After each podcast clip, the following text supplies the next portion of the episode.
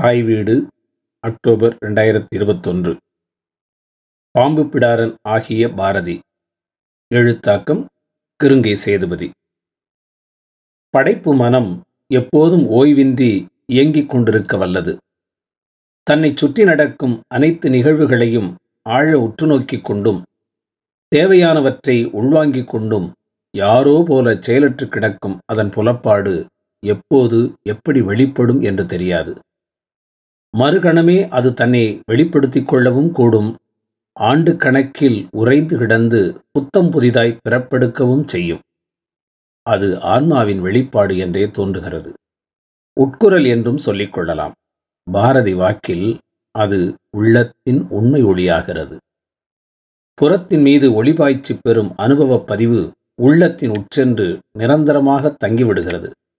அது ஏதோ ஒரு கணத்தில் வாக்கில் ஒளிரத் தொடங்குகிறது.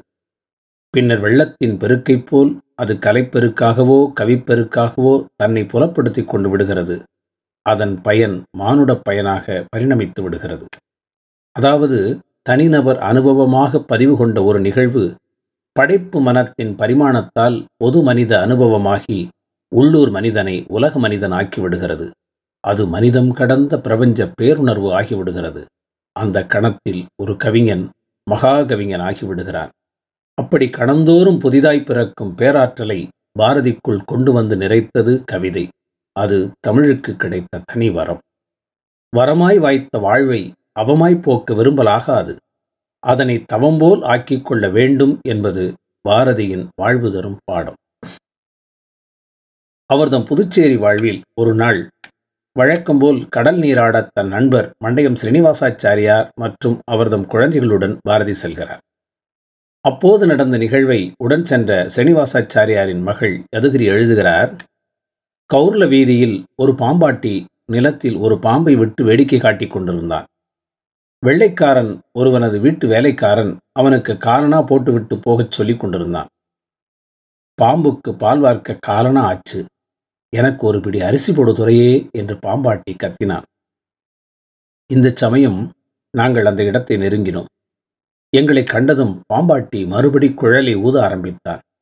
பாம்பும் சந்தோஷமாக ஆடிற்று.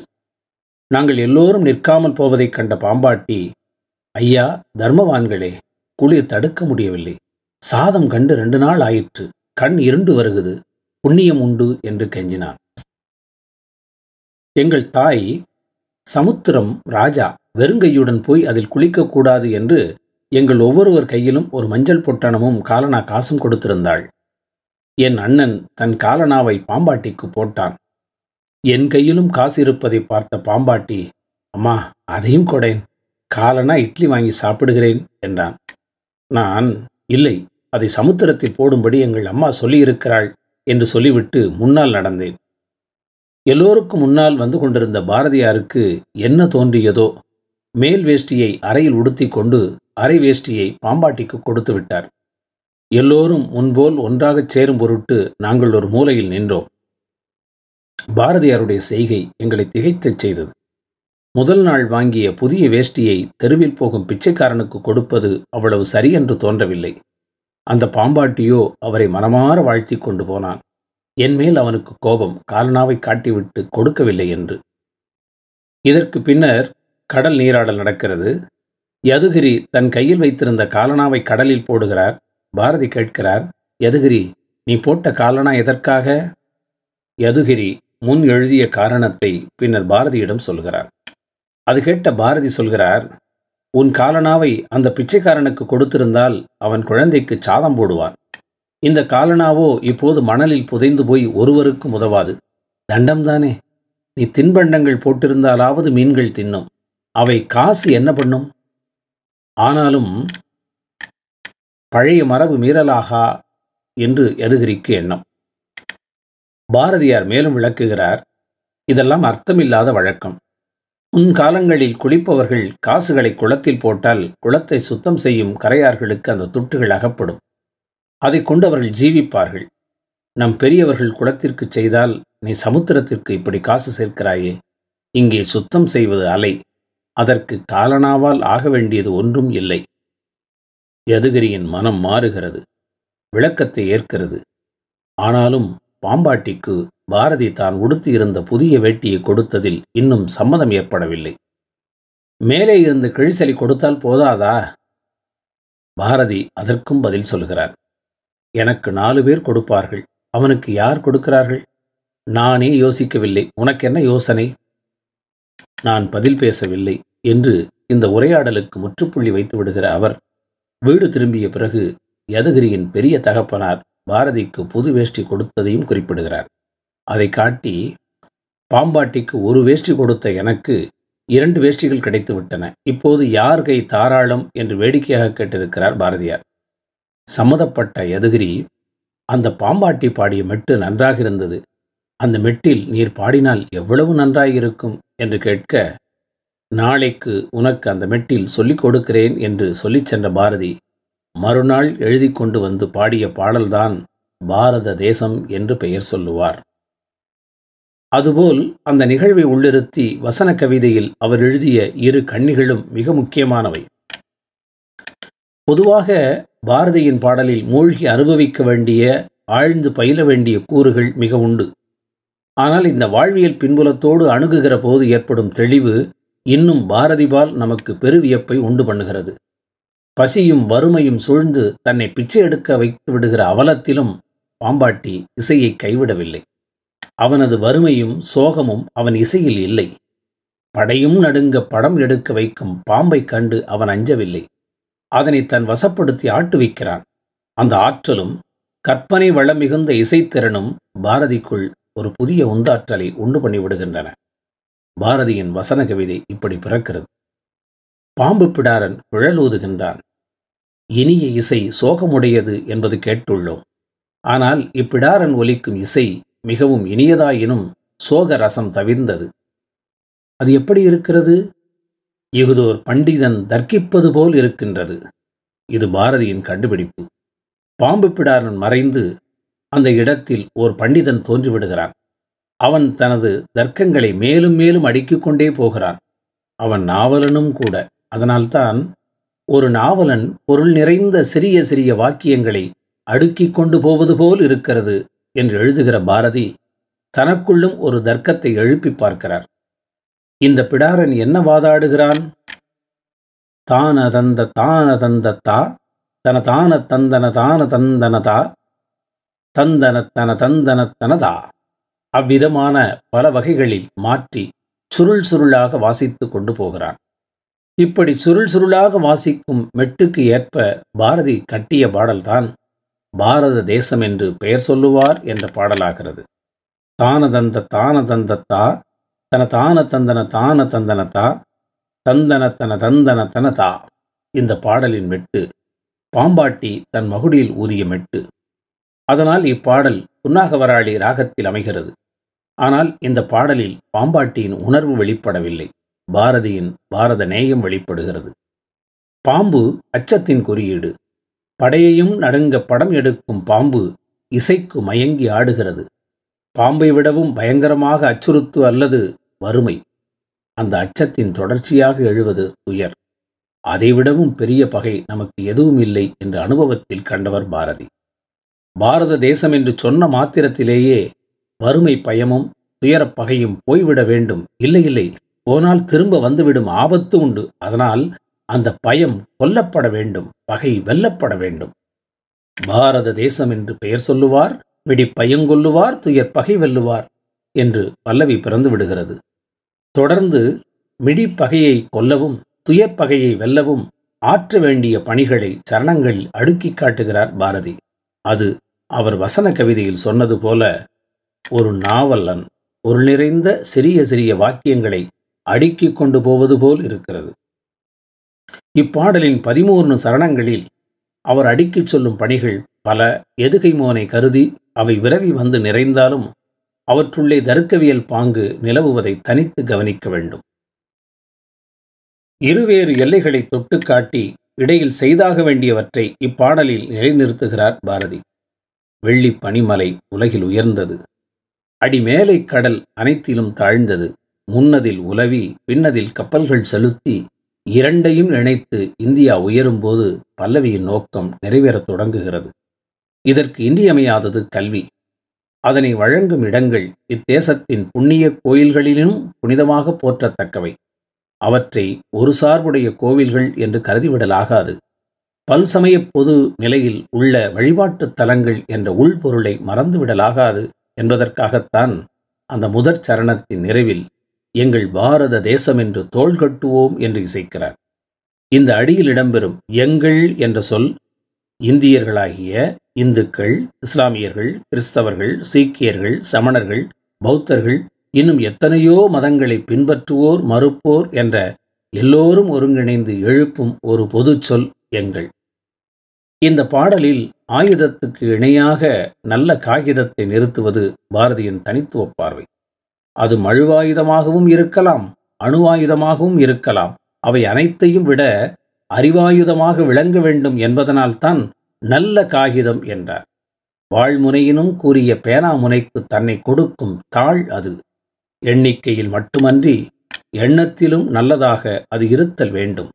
இப்படி எதிரெதிர் முனைகளை எதிரெதிர் நிறுத்தும் பாங்கை இப்பாடலின் அடிதோறும் காணலாம்.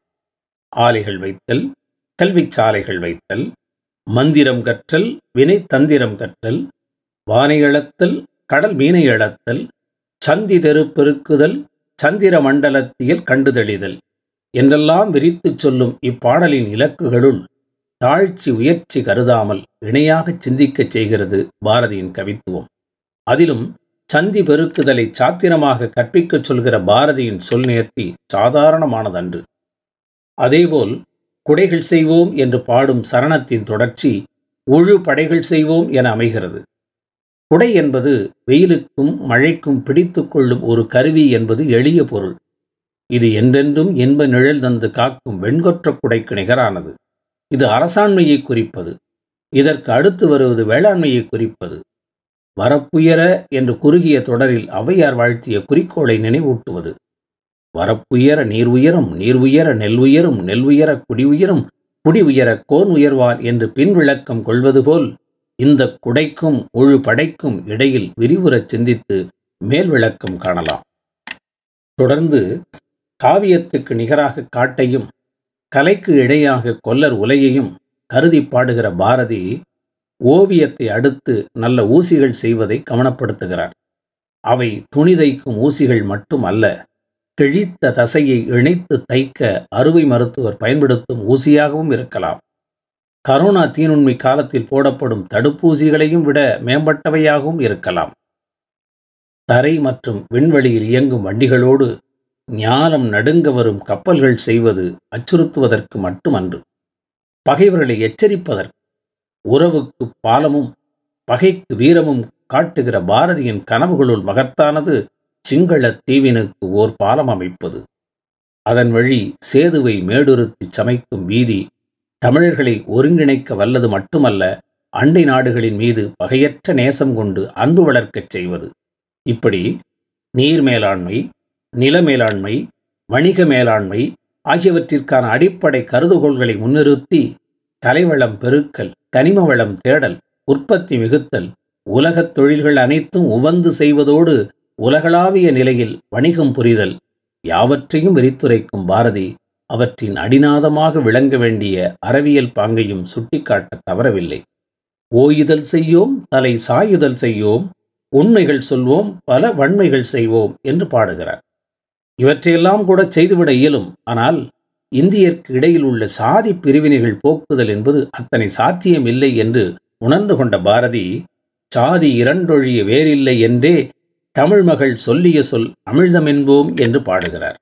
ஆனால் ஔவையாரின் அந்த பாடலின் செய்தியை அப்படியே அவர் ஏற்கவில்லை.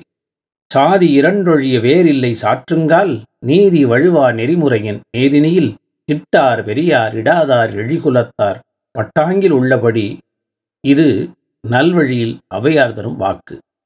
இந்த பாடல் பிறப்பதற்கு காரணமானதே கையேந்தி நிற்கும் பாம்பு பிடாரினின் வாழ்க்கை போக்குத்தான்.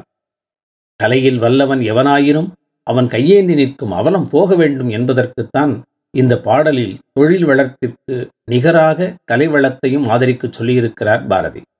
அதற்கு எத்தகைய பரிசுகள் எல்லாம் வழங்கப்பட வேண்டும் என்றும் இப்பாடலில் நிரல்படுத்தி காட்டியிருக்கிறார்.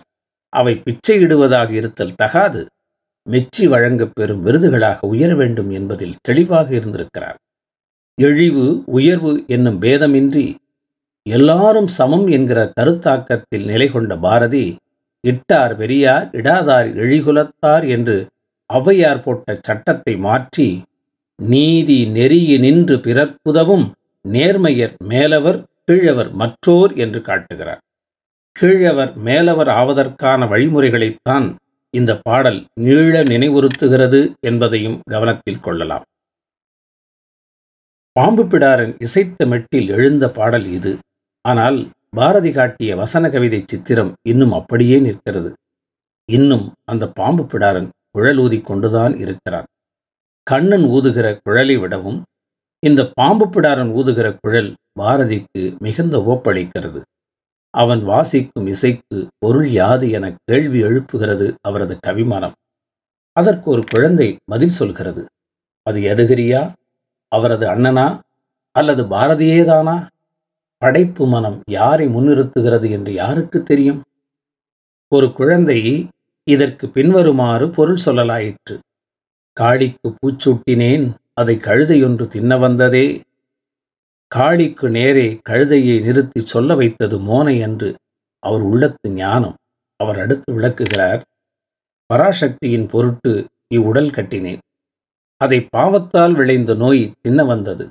பராசக்தியை சரணடைந்தேன். நோய் மறைந்து விட்டது. பராசக்தி ஒளியேறி என் அகத்திலே விளங்கலாயினள் அவள் வாழ்க.